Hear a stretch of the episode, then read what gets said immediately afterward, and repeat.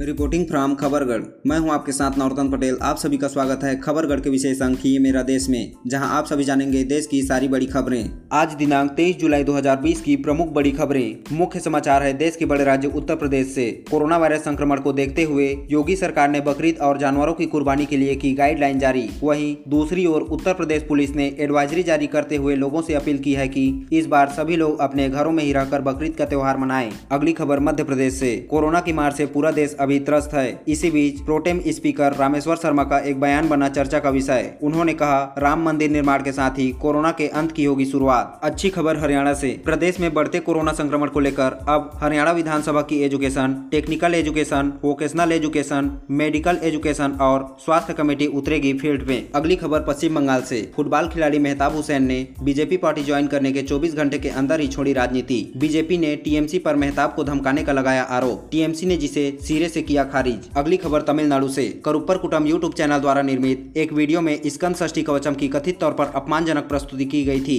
जिसके खिलाफ तमिलनाडु सरकार ने कार्रवाई की, जिससे रजनीकांत सरकार के इस फैसले की सराहना कर रहे हैं। अगली खबर तेलंगाना से। गलवान घाटी में चीनी सैनिकों के साथ झड़प में शहीद हुए कर्नल संतोष बाबू की पत्नी संतोषी को प्रदेश सरकार ने डिप्टी कलेक्टर नियुक्त करने का सौंपा ज्ञापन। अगली खबर हिमाचल प्रदेश से। बीएसएनएल व एमटीएनएल समेत केंद्र सरकार के चीनी सामान के रोक के बाद अब प्रदेश सरकार ने भी लिया यह फैसला। चीनी सामान नहीं खरीदेगी असम सरकार। अगली खबर देश की राजधानी दिल्ली से। प्रदेश स्वास्थ्य मंत्री सत्येंद्र जैन के अनुसार कंटेनमेंट जोन के बाद अब पूरे शहर में कराया जाएगा सीरो सर्वे। पहले हुए सर्वे में तेईस फ़ीसदी लोगों में मिली थी एंटीबॉडी। वहीं दिल्ली में कोविड 19 महामारी से जुड़े लॉकडाउन ने दिल्ली मेट्रो का किया खस्ता हाल दिल्ली मेट्रो का परिचालन 22 मार्च से है बंद। इस दौरान उसे 1200 करोड़ रुपए का घाटा हो चुका है। वहीं जीका से लिया है पैंतीस करोड़ रुपए का सॉफ्ट लोन, जिसके किस्त भुगतान के लिए नहीं है पैसे। डीएमआरसी ने उसे इस मुसीबत से निकालने के लिए केंद्र सरकार से मांगी मदद। अगली खबर बिहार से। 825 बैंक कर्मी व अधिकारी हुए कोरोना संक्रमण से ग्रसित। अनलॉक के बाद बैंकों में फैल रहा है तेज़ी से संक्रमण। अगली खबर पंजाब से। पिछले 24 घंटे में कोरोना के 412 नए मामले आए सामने।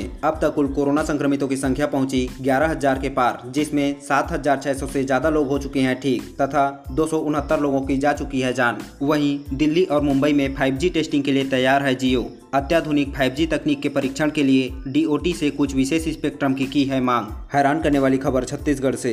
दुर्ग में फ़िल्म अभिनेता सुशांत सिंह राजपूत की मौत से व्याकुल सेक्टर सेवन की निवासी एक छात्रा ने फांसी लगाकर की आत्महत्या। वह सुसाइड नोट में लिखी, सुशांत का चला जाना अच्छा नहीं लगा, इसलिए फांसी लगा रही हूँ। रात में पुलिस को मामले की खबर लगने के बाद भिलाई नगर पुलिस ने मामले की शुरू की जाँच। वहीं छत्तीसगढ़ के जांजगीर चांपा ज़िले में आज स्वतंत्रता संग्राम सेनानी और अविभाजित मध्य प्रदेश के पूर्व मंत्री स्वर्गीय बिसाहू दास महंत की पुण्य तिथि पर विधानसभा अध्यक्ष डॉक्टर चरणदास महंत ने 11 दिव्यांगों को प्रदान किया निशुल्क मोटराइज्ड ट्राईसाइकिल आप सभी के लिए यह सारी जानकारी मैंने और खबरगढ़ की टीम ने जुटाई है। आज के लिए बस इतना ही। अगली बड़ी खबरों के लिए हमारे साथ जुड़े रहें। जय हिंद, जय भारत।